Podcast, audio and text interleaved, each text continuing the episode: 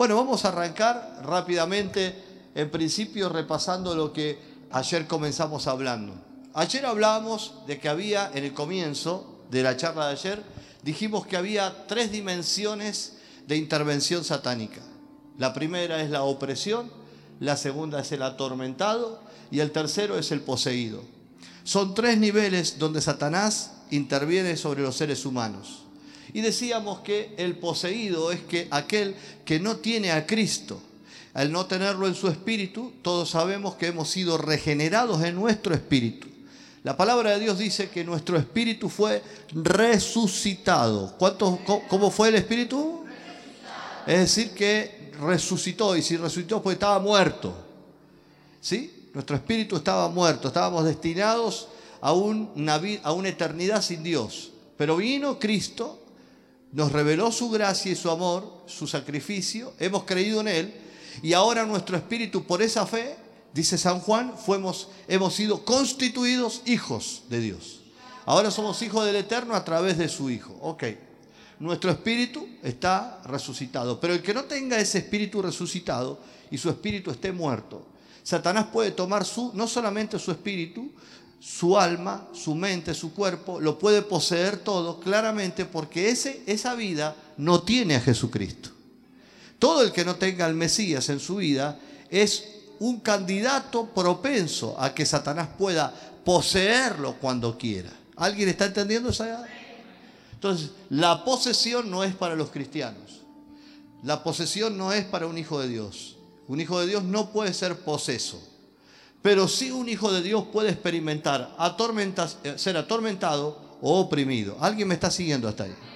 Bien, ayer hablamos de esto, pero vamos a hacer un repaso general y tengamos un poquito de paciencia a los que estuvieron ayer.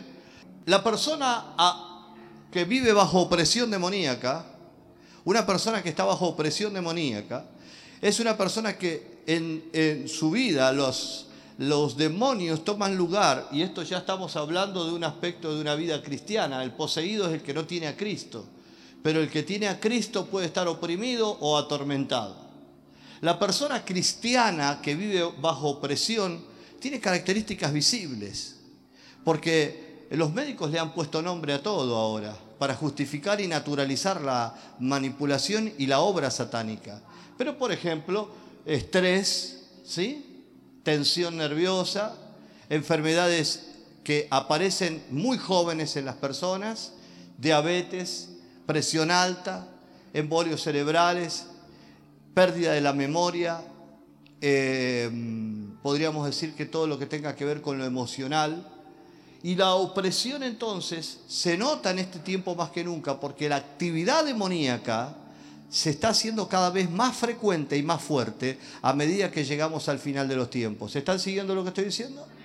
Entonces, esa opresión está manifestada bajo una palabra, la presión que se vive diaria.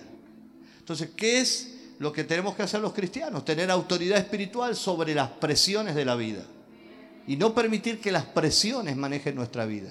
Eso hablábamos ayer, no, voy a meterme en, esto, pero es un repaso. Rápidamente pasamos a que hay gente que ha sido oprimida y bueno, vence la opresión echando fuera demonios, echando fuera espíritus de eh, tentación, espíritus de eh, eh, muerte, espíritus de depresión. Esas opresiones vienen y encuentran lugar muchas veces en cristianos convertidos, gente que viene a la iglesia pero debido al estrés social que viven, entran bajo presión.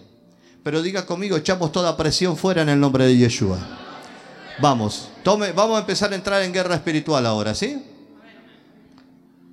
Después hay otro nivel que es el atormentado. El atormentado ya no es una persona cristiana que simplemente está bajo presión, bajo circunstancias. Es una persona que entra en tormento porque ha abierto puertas abrió puertas a la pornografía, abrió puertas al, adulterio, abrió puertas a la violencia, abrió puertas. Cuando usted abre una puerta, no espere que entren luz, eh, flores, van a entrar demonios que van a aprovechar esa puerta para atormentar. ¿Alguien me está siguiendo lo que digo? El tormento es el estado, un estado donde la persona no tiene paz donde quiera que vaya, usted lo verá sin paz. Es decir, cuando una persona cristiana no tiene revelación sobre la, la guerra espiritual, no tiene revelación sobre la liberación, en la liberación dijimos ayer al final de la reunión que es el pan de los hijos. Cuando un cristiano no tiene esta revelación de la liberación y de la guerra espiritual, es un cristiano que está condenado a fracasar en esta vida. Literalmente. Es muy triste ver la cantidad de creyentes que están de una manera, digamos, eh, caminan de una manera de derrota, de derrota. Bueno, esto es porque no se les ha revelado que la opresión y el espíritu de tormento están operando más que nunca en esta temporada. ¿sí? Así que vemos esto en los cristianos, sí lo vemos. Eh, ayer en la introducción decíamos también que no hay que irse a los extremos. Dijimos eso también. Porque hay gente que ve demonios ¿dónde? En todos lados. ¿Sí?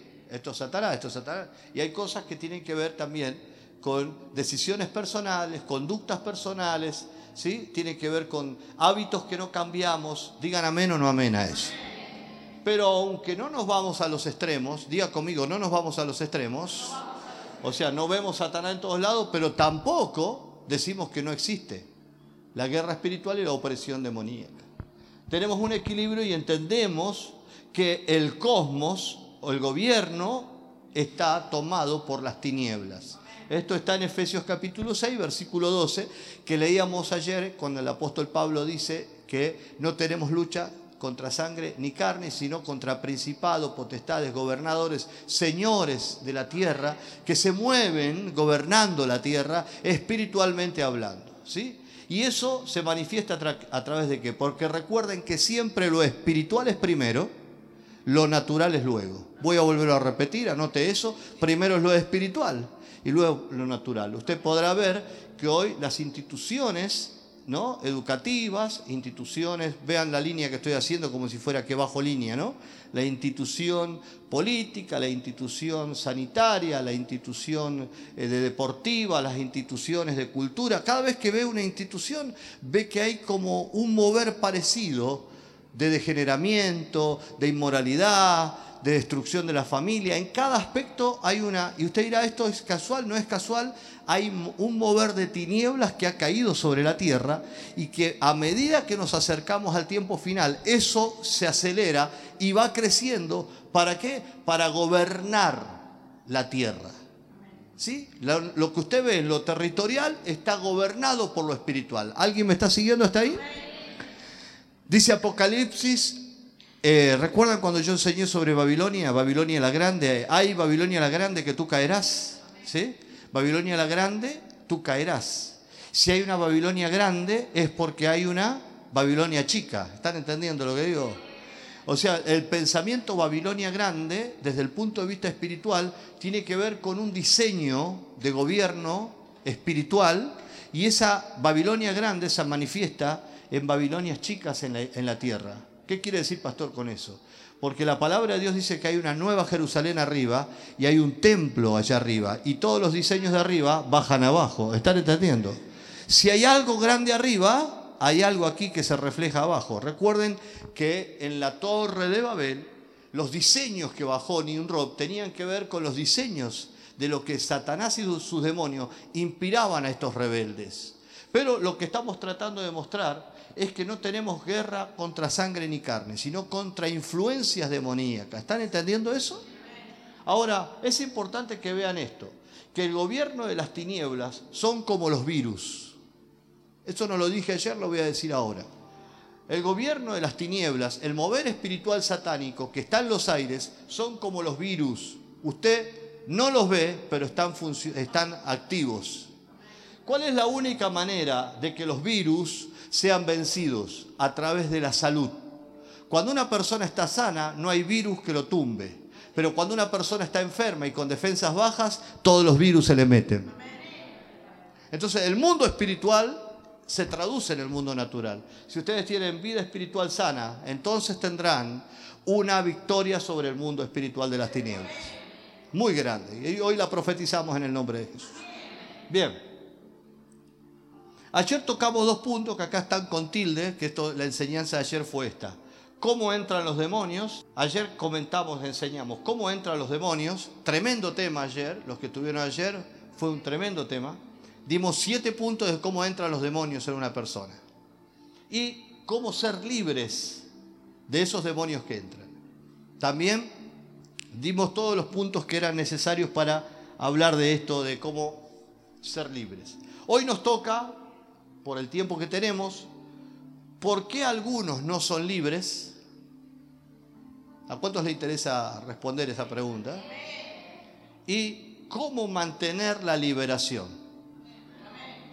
Hoy vamos a tocar estos dos puntos. Así que si le parece, vamos a arrancar rápidamente. Y si tenemos tiempo, si es que lo tenemos, llegaremos a maldiciones generacionales, que es un tema importantísimo, porque la Biblia, la palabra de Dios nos dice que las maldiciones, la impiedad, llega hasta la tercera y cuarta generación cuando una persona no cambia.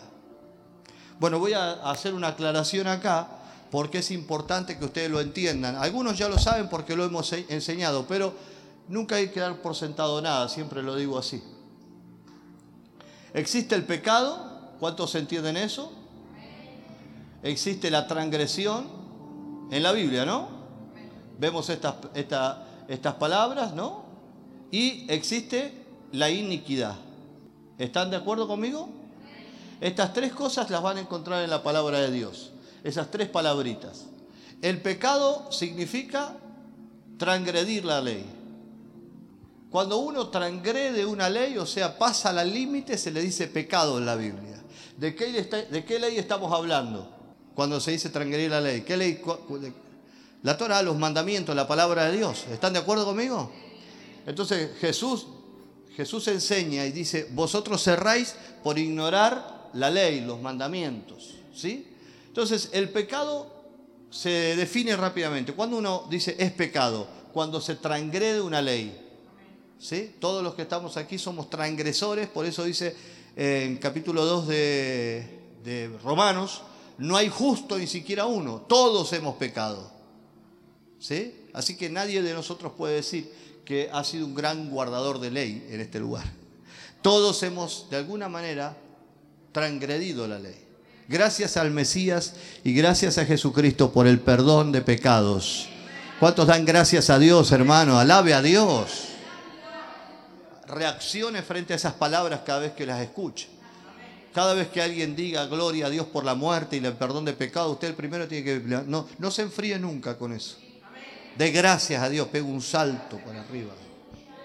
Número dos, transgredir la ley pero después viene la transgresión, esto se, se, conecta aquí. Porque el pecado, si no se corrige y uno puede pecar hasta de ignorante, o puede pecar por error, o puede pecar por debilidad, están siguiéndome, lo estoy diciendo. Pero si una persona no corrige el pecado y luego se hace un hábito, se transforma en una transgresión. Quiere decir que eh, alguien lo dijo de esta manera, es este señor cruzando el puente una y otra vez. Acá está la plataforma donde él cruza. Una y otra vez cruza el puente. Pero un día de tanto cruzar el puente, el puente se corta y él queda del otro lado. ¿Están entendiendo? Esto es lo que es transgresión. Una persona que al principio le dolió mucho el pecado, se lloró todo, al segundo día lloró menos, al tercer día dijo, bueno, es una debilidad. Al cuarto día dijo, Dios sabe que soy así. Al quinto día, a la quinta vez, ya dice, bueno, me tienen que amar como soy. Y a la sexta vez esta persona ya termina endureciendo su conducta espiritual. Digan amén o no amén. Miren cómo va evolucionando. Va, digamos, involucionando porque en vez de evolucionar, se va involucionando, se va para atrás. De un hombre santo pasó a ser un pecador, de un pecador, de un Adán santo a un pecador, de un pecador a un transgresor, y de un transgresor a un corazón inicuo. El inicuo es la persona que ya no vuelve y que ya hereda a sus hijos. Ya no es una cuestión de que tiene que ver con él. Es el borracho que después deja borrachos a sus hijos y sus hijos a los hijos de sus hijos. Es el drogadicto que deja a sus hijos y los hijos. El violador que después deja ese ADN de inmoralidad. El que, eh, están entendiendo, ¿no? Es una iniquidad que se establece. Y usted dice, pero ¿por qué esto está así? En esta familia se repiten ciclos. Bueno, si tenemos tiempo hoy vamos a ver quiénes se animan a romper estos ciclos en el nombre de Jesús. A nosotros nos toca arrancar hoy. ¿Por qué algunos no son libres? Vamos a tratar de ir lo más rápido posible. Después anda buscando Santiago 4.3. ¿Por qué algunos no son libres? Ayer estábamos hablando de que hay gente que se hace libre, que cumple ¿no? los procesos de liberación. Pero hay personas que vienen años a la iglesia y nunca se liberan. O tienen temporadas. Y el Señor me habló de que yo tengo que ministrar fuerte esto, porque Dios te está llamando a ser libre. Lo voy a volver a repetir. Dios te está llamando a que seas libre. No podés estar a vivir una vida cristiana y encima eh, viniendo a la iglesia, como dice la palabra, comiendo en la mesa de los santos y a la vez en la mesa de los demonios. Vos tenés que tomar una decisión, mi hija. Una decisión a ser libre. Levante su mano y diga, soy estoy decidido a ser libre. Vamos a profetizarlo, aunque usted tenga un 90% de libertad, ese 10% puede contaminar todo.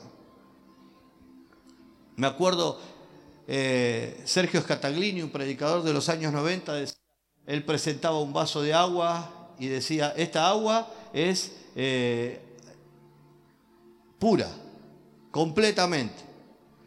¿Cuántos tomarían un agua completamente pura aquí?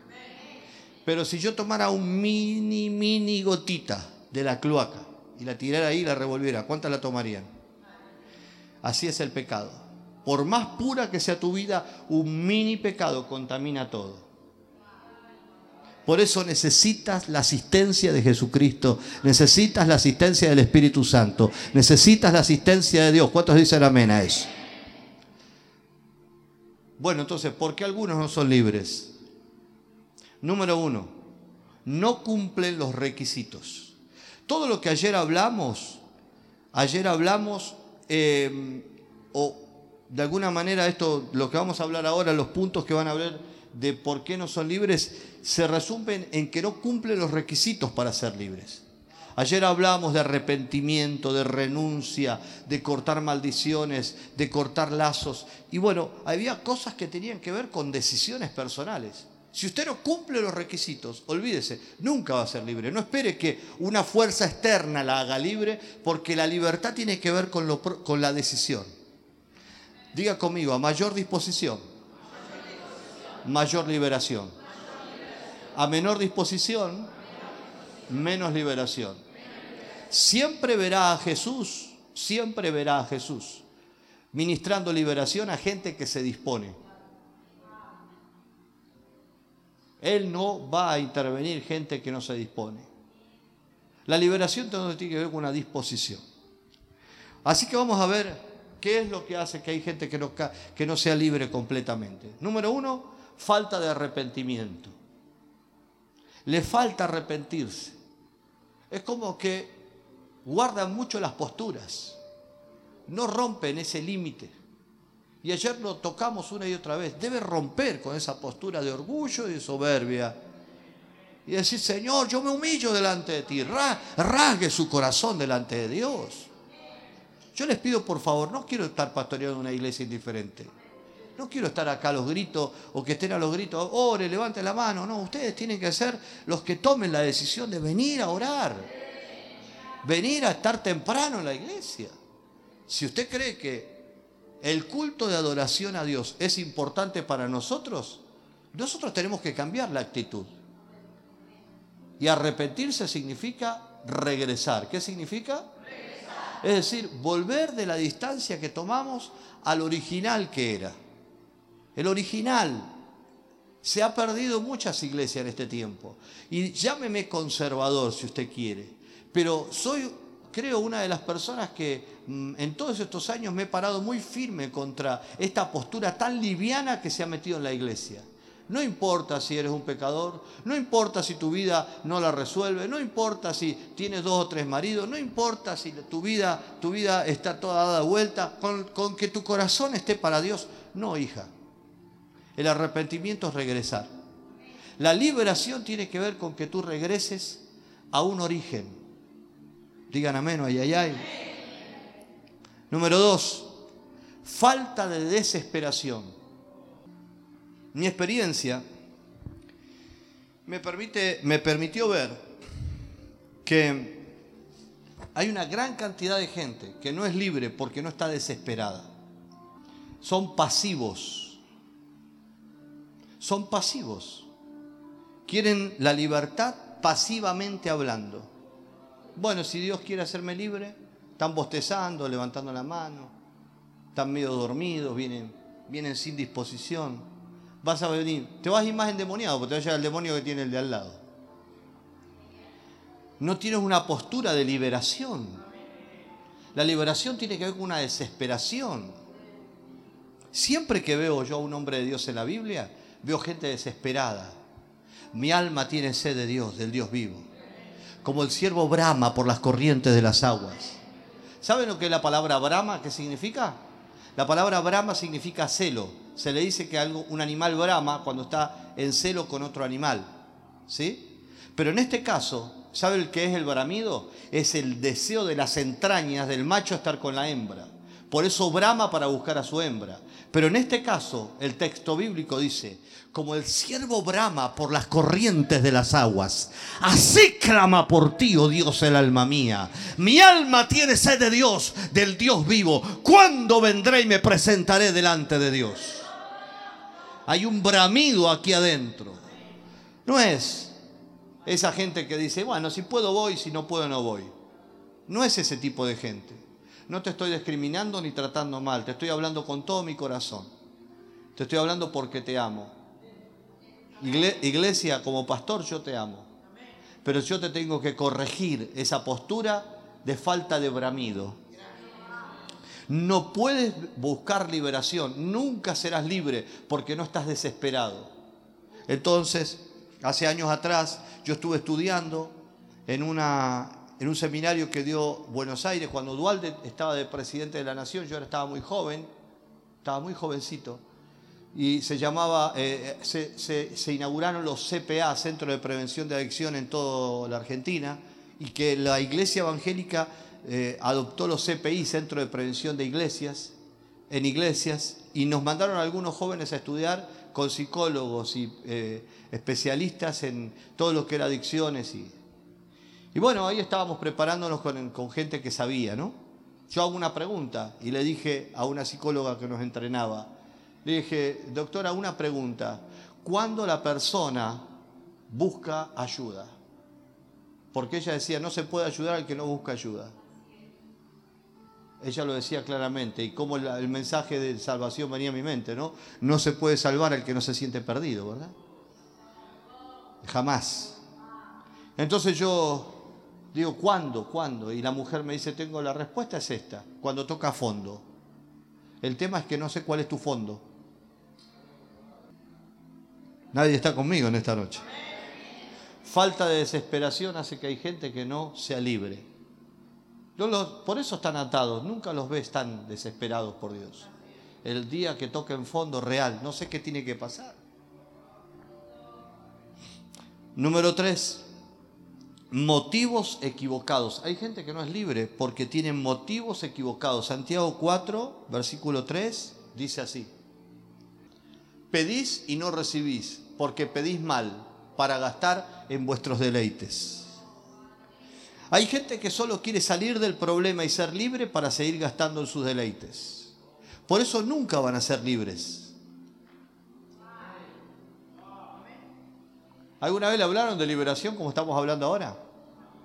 ¿Se da cuenta que hablar de liberación bíblicamente tiene que ver con otra cosa que hablar de liberación para que la gente pacte con el dinero o, se sienta más alegre para venir más seguido a la iglesia? No, no, no, no, no podemos profetizar libertad sobre rebeldes. La libertad viene sobre los que se humillan bajo la mano poderosa de Dios. Aleluya. Motivos equivocados. ¿Cuál es tu motivo para ser libre? Libre de la maldición económica, libre del alcohol, libre del miedo, libre de la inmoralidad sexual, libre de la mediocridad, libre. ¿Cuál es tu motivo? ¿Cuál es tu motivo para ser libre? Tu motivo debería ser, Señor, tú me haces libre y heme aquí, voy a servirte. ¿Alguien me está oyendo?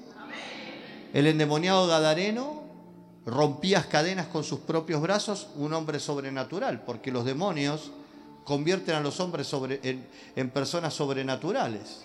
Por eso cuando una persona está poseída, posesa por demonios, la verá con actitudes sobrenaturales. Yo he visto gente caminar en las paredes, gente doblarse como, como, como serpientes o ladrar. He visto gente endemoniada realmente. He visto cosas realmente horribles que Satanás hace con las personas.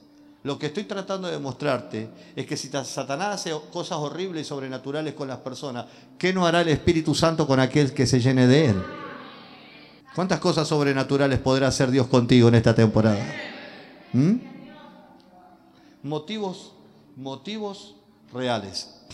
Número cuatro, una persona no puede ser libre o no es libre por egocentrismo. Egocentrismo. Es gente que siempre quiere llamar la atención. Siempre se caen, siempre se desmayan. Digo, ¿cuándo? Siempre, todos los cultos se desmayan, todos los cultos vomita, todos los cultos hacen los mismos berrinches. Yo conocí gente así en las iglesias. Que uno los todos los días hay que liberar a la misma persona. ¿Cuántos han visto eso alguna vez? Siempre ves a la misma señora tirándose al piso. ¿Qué le pasa a esa persona?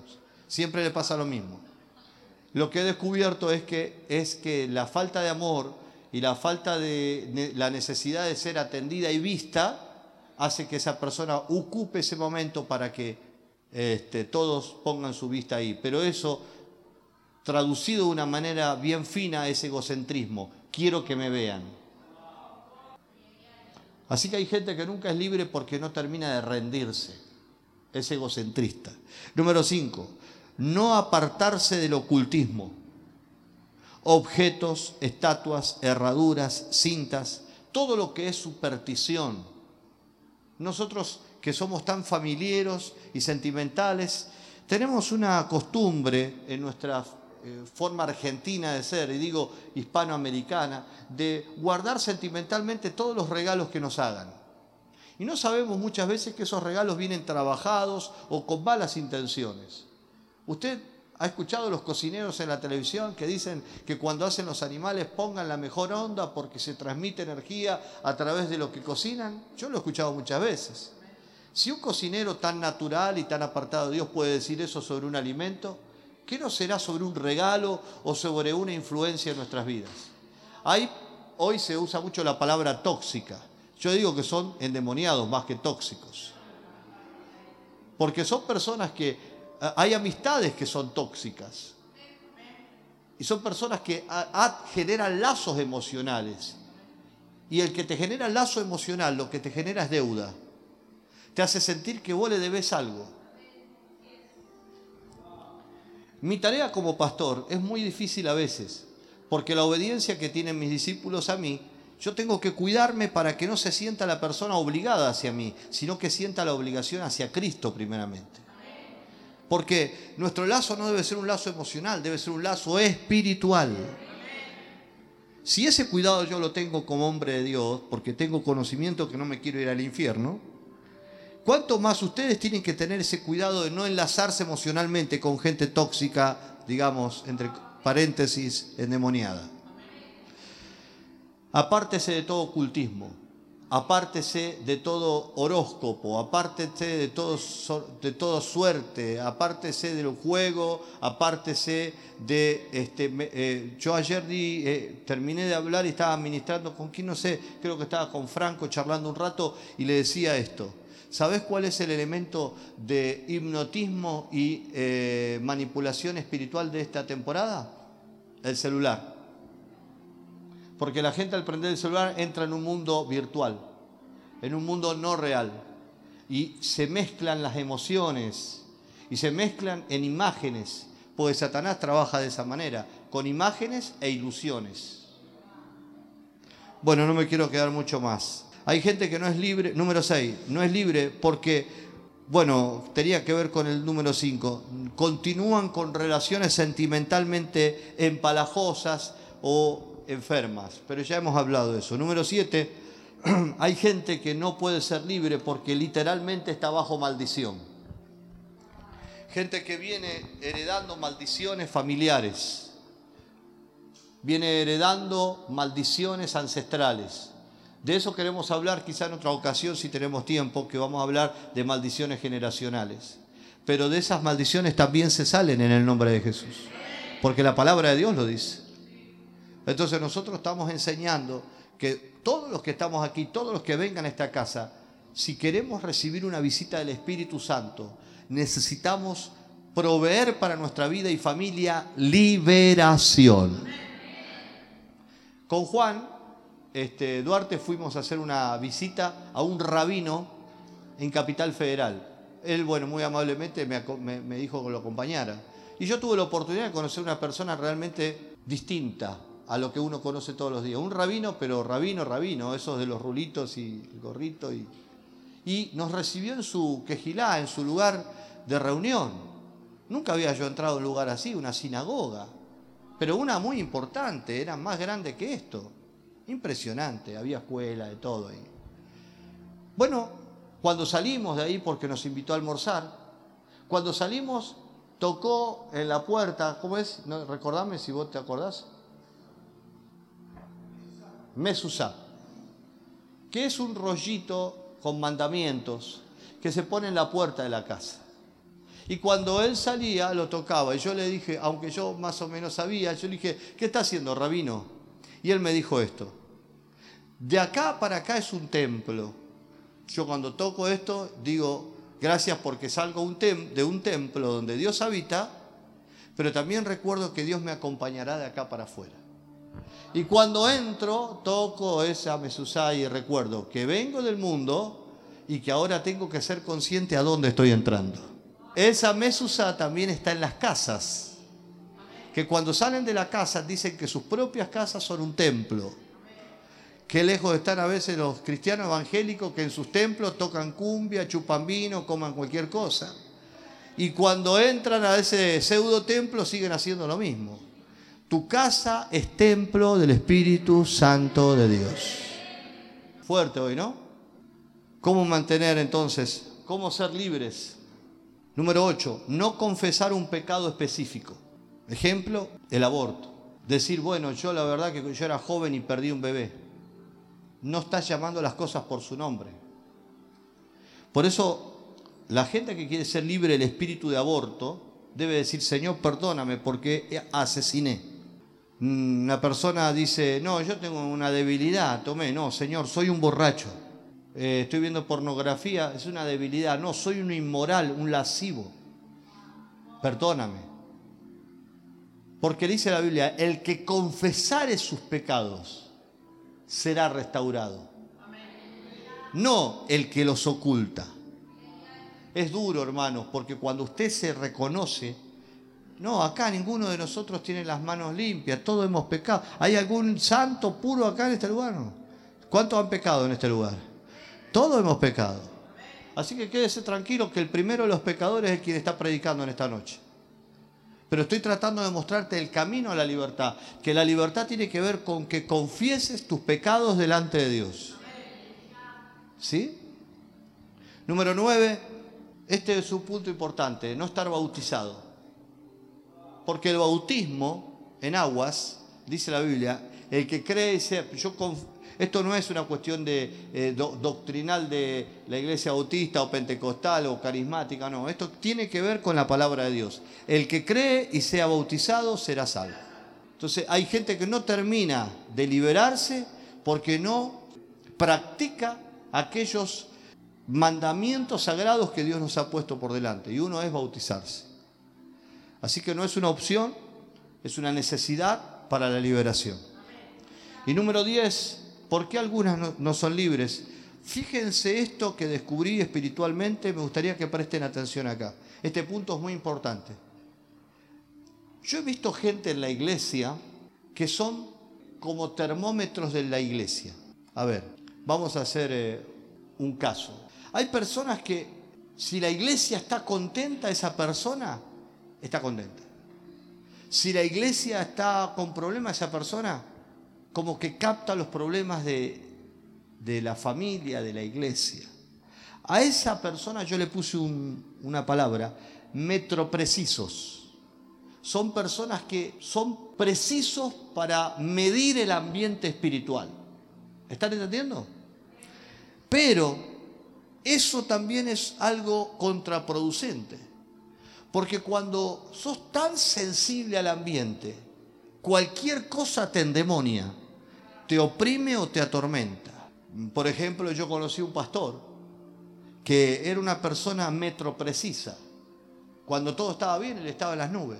Cuando estaba mal, la iglesia o algún problema se venía abajo. No, no podía estar en paz en medio de la tormenta. Entonces, si queremos ser completamente libres, no podemos ser tan sensibles a tal punto de amalgamarnos con cualquier situación que esté pasando a nuestro alrededor. ¿Están entendiendo eso? Miren que este punto es importante. ¿eh? Esto se tiene que revelar. Así que hemos aprendido ocho puntos de por qué algunos no son libres. ¿Sí? Pero hoy, si alguno de estos puntos te ha tocado, pídele al Espíritu Santo que hoy te haga libre en el nombre de Jesús. Pídele al Espíritu Santo que opere en tu cuerpo, en tu mente, en tus hábitos. En el nombre de Yeshua, sé libre. Has venido a una reunión de liberación en esta noche. La liberación ya está comenzando a medida que estamos enseñando y estamos ministrando. Bueno, vamos a tratar de, ir por lo menos al último tema. ¿Cómo mantener la liberación? Bueno, haz a Jesús como tu Mesías. Haz a Yeshua tu Señor. Haz a Jesús tu Mesías. Mantener tu liberación tiene que ver con que Jesús sea tu Señor. ¿Cuándo? ¿Los domingos? ¿Dos o tres días a la semana? ¿Seis horas por día? Señor tiene que ver con alguien que te tomó como esclavo. Ya no tenés ya no, no sos propiedad tuya. ¿Cuántos hoy entregan su vida nuevamente como propiedad a Dios? Señor, soy tuyo. Yo no puedo hacer de mi cuerpo lo que yo quiero. No me puedo cortar, no me puedo lastimar, no puedo comer porquería, no puedo hacer de mi cuerpo lo que quiero, no puedo, no. Porque ahora mi cuerpo es templo del Espíritu Santo. Que, que Él sea tu Señor significa eso, ¿eh? no significa la sensación religiosa de la reunión. Porque si no, estamos cayendo en, en la experiencia religiosa de ¿cómo es? Enrique Iglesias. Ya sabes de qué canción hablo, ¿no? Hermano, qué mundano que es. ¿Están entendiendo eso o no? Es para eso, estructurar un poco, está muy serio. ¿Cómo mantener la liberación? Haga Jesús, haga Yeshua, haga el Mesías, Señor de su vida completamente. Número dos, alguien reciba esta palabra, levante su mano. Manto de alegría en lugar de espíritu angustiado. Isaías 6.3 la alabanza debe ser fuerte. Yo me doy cuenta cuando alguien está endemoniado. Isaías 6.3, ¿lo pusiste? Yo me doy cuenta cuando alguien opera en él un espíritu demoníaco. No quiere venir a la alabanza. No, yo voy a la palabra a escuchar. Letra nomás. Porque esto que digo no tiene efecto si no entraste a la alabanza. Corrijan eso, muchachos. Mis hijas, mis hijos, corrijan eso. Vengan a la alabanza y a la adoración. No, nadie dice amén vengan a la alabanza y a la adoración. Porque venir a la alabanza y a la adoración es entrar a una atmósfera, a un ambiente. Y si viene a la alabanza y a la adoración, no estés meditando como que estás haciendo control mental. No, aplaude y abre la boca.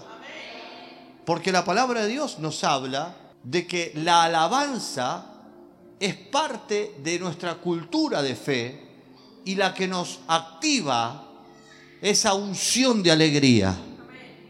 Si te pongo los palmeras, seguramente salí bailando. Pero te pongo una alabanza yo no, mucho ruido, no, yo estoy cansada. Alguien diga amén o no amén a eso. Yo recuerdo, hermanos, cuando iniciamos esta iglesia un episodio. Algunos se acordarán de los más viejitos que están con nosotros desde el comienzo. había un matrimonio que venía. Ella era muy conectada, una hija que realmente yo hasta ahora siempre recuerdo. Pero el muchacho le costaba bastante más. Y un día estábamos haciendo guerra espiritual y cantaban y guerreaban y había un mover fuerte. Él metió la cabeza por la puerta de la otra iglesia que estábamos allá. Dijo, están todos locos y se fue. Porque él mismo dijo, yo no soporto tanto ruido. Cuando uno, yo eh, ustedes son muy jovencitos, muchos de ustedes, pero cuando éramos jóvenes nosotros eh, iniciamos en las campañas de Carlos Anacondia y todos esos movimientos evangelísticos en, los años 80. ¿Qué era lo primordial en esas campañas? La alabanza, hermano. El hombre de Galilea full. A full estaban. A full. Y yo estaba en esas campañas con mujer. Era dos, dos y tres horas, porque arrancaban a seis y media de la tarde y, Carlos Anojero subía a las diez, cinco minutos predicaba. Y estaba el hombre Galilea, y subía uno, y subía al otro, y subía al otro, cantaban y cantaban y cantaban. Y vos llegabas y la gente iba llegando a la reunión y se endemoniaban, se liberaban. Y vos no querés llegar a la alabanza. Si te duele la cabeza, vos decirle, bueno, Señor, echo fuera este demonio en el nombre de Jesús. Voy a empezar a alabarte. Poné alabanza en tu casa. Poné una alabanza. Levantá un poquito la música esa. Hace que la atmósfera se llene. ¿Quiere mantener liberación o no? Bueno, mantenga la liberación con alabanza. ¿Qué dice Isaías? Y el uno al otro daba voces diciendo, Santo, Santo, Santo, Yahweh de los ejércitos, toda la tierra está llena de tu gloria. ¿Cuántos quieren mantener hoy esa unción en sus casas, esa libertad? ¿Eh? Mirá al que tenés al lado y decirle como Johnny Allen, cambiame la música. Número 3. ¿Cómo mantener la liberación? Efesios 6, 14 al 17 dice, vestido de toda la armadura de Dios. Hay gente que está desarmada. ¿Cómo se puede ir a la guerra en calzoncillos? No llegará usted ni una cuadra. Pero si usted tiene el escudo, tiene las botas, tiene las armas, tiene el, casco, tiene la ropa adecuada, usted va a llegar muy lejos. ¿Por qué? Simplemente está vestido creo que todos ustedes tienen que tomar decisiones fuertes de estar armados. Armados, armados. Número cuatro, ¿cómo mantener mi liberación? Vivir de la palabra, no de las emociones. Pastor, yo la verdad que hoy no sentí nada en la reunión. Propenso a quedar oprimido o atormentado. Porque la iglesia que se acostumbró a las sensaciones es una iglesia que fácilmente se endemonia. Pero la iglesia que está en la palabra, que come la palabra, que lee la palabra, que se alimenta de la palabra, caerán mil a su diestra, diez mil a su izquierda. No lo tocará porque anda en la palabra. El salmista, en el Salmo número uno, él comienza diciendo estas palabras. Bienaventurado el hombre que medita en la ley del Señor de día y de noche. Levante su mano será como un árbol que se planta junto a las corrientes del río. Su hoja nunca se, se cae y todo su fruto lo da su tiempo y todo lo que haga prosperará. ¿Pero por qué? Porque tiene su Biblia, porque se va a trabajar y lee la palabra, porque llega la noche y se lee algún texto bíblico, porque trata de memorizar lo que dice la palabra de Dios, ¿sí? Yo a veces digo, bueno, busquemos a Habacuc. Dices, ¿qué es eso? ¿Entienden, no? Salen a buscar a una persona a la puerta. Número 5. Santiago 4.7, búscame. ¿Cuántos quieren vivir libres? Diga conmigo, vivir libres es vivir sometidos. Pareciera una paradoja, ¿no? Se contradice totalmente, ¿no? Y los judíos son buenos para esto. ¿eh? ¿Cómo dice? Someteos pues a Dios. someteos pues a Dios. No, quédese ahí, quédese ahí, quédese ahí. Someteos pues a Dios. Quédese ahí un ratito. Quédese unos minutos en someteos pues a Dios. Porque no es un sometimiento eh, coercitivo, es voluntario. Es yo vengo a someterme. yo tengo la libertad de decidir, me voy a someter. yo tengo la libertad de decidir. Someteos pues a Dios. Ahora, el tema, el problema es que los pastores le meten, le meten madera, le meten fuego. Hermano, resista al diablo y la gente. ¡eh! ¿Qué resistir al diablo si no te sometes a Dios? Satanás es el primer rebelde. Él sabe oler a los rebeldes. ¿Con qué cara puedes reprender al diablo si sos, si sos rebelde? Se te ríe en la cara. ¿Están entendiendo? Qué misericordia que ha tenido Dios con nosotros. Ha puesto un manto para que no nos liquiden, hermano. ¿eh? Es la mano de Dios sobre nosotros, realmente. Porque hemos sido tan atrevidos reprendiendo demonios y, esto, y hemos sido tremendos rebeldes. Pero someteos pues a Dios, resistid al diablo y el diablo huirá de vosotros. Muy bien. Número 6, cómo mantener la libertad, ¿verdad? Comunión con personas debidas. No participar de obras infructuosas. Y acá viene algo. El tipo de comunión que tengas prueba el tipo de madurez que llevas como cristiano. Usted quería venir a esta enseñanza, mire lo que pasó. Dios lo metió en un aprieto ahora. El tipo de relaciones que usted tenga determina el tipo de madurez. Y acá hay una palabra que viene como número 7 y se conecta. ¿Cómo mantener esta liberación? Autodisciplina y estar en un ambiente de disciplina. Porque el que rechaza la disciplina y el que no tiene autodisciplina está bajo un espíritu de rebeldía. Primera de Samuel capítulo 15 versículo 23. Quiero que noten esto. Cuando una persona no tiene disciplina, ¿entienden lo que es disciplina ustedes? Es tener una conducta constante donde uno está obedeciendo algo que no tiene que ver con lo que yo siento, sino con lo que debo hacer. Cuando vos un chico lo deja dormir hasta la una de la tarde, que esté hasta las tres de la mañana con el celular, que coma cuando quiera, que haga lo que quiera, y no esperes que ese chico mañana a una orden tuya responda, porque no tuvo una disciplina constante. Pero si el chico tiene un horario para comer, un horario para dormir, un horario para estudiar, ese chico ante la palabra del padre y la madre tendrá una respuesta inmediata. ¿Alguien me está entendiendo lo que digo? Porque esa autodisciplina genera un hábito. ¿Algunos recuerdan la historia de ese pastor que quedó viudo con los tres hijos? Yo les conté a ustedes. ¿Te acordás eso, Julieta, que yo conté? Que dice así. Al pastor se le muere la esposa y quedó con tres nenes chiquitos. Después del velorio fue, acostó a sus niños, se agarró la cabeza y digo, ¿qué voy a hacer sin mi mujer? ¿Cómo hago? Y, se puso a llorar en la presencia de Dios. ¿Cómo hago para criar estos tres chicos? Y entonces Dios le dijo, Dios le habló, pone una regla de horarios, de tareas, porque como no vas a tener esposa, vas a tener que organizarte con ellos. Día después que el consuelo vino, sentó a sus hijos y le dijo, bueno muchachos, mamá no va a estar pero vamos a trabajar para que esta casa no se venga abajo. Los chicos dijeron que sí.